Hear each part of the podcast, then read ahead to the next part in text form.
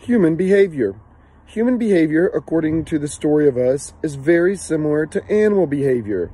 It results from motivations and the environment mixed together.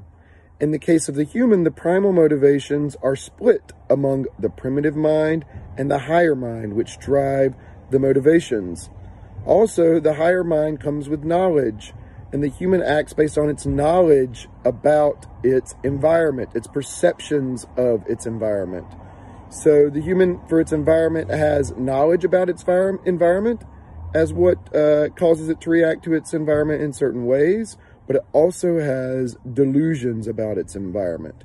And the combination of delusions and knowledge about the human's environment mixed together with the human's primitive mind and higher mind give rise to human behavior.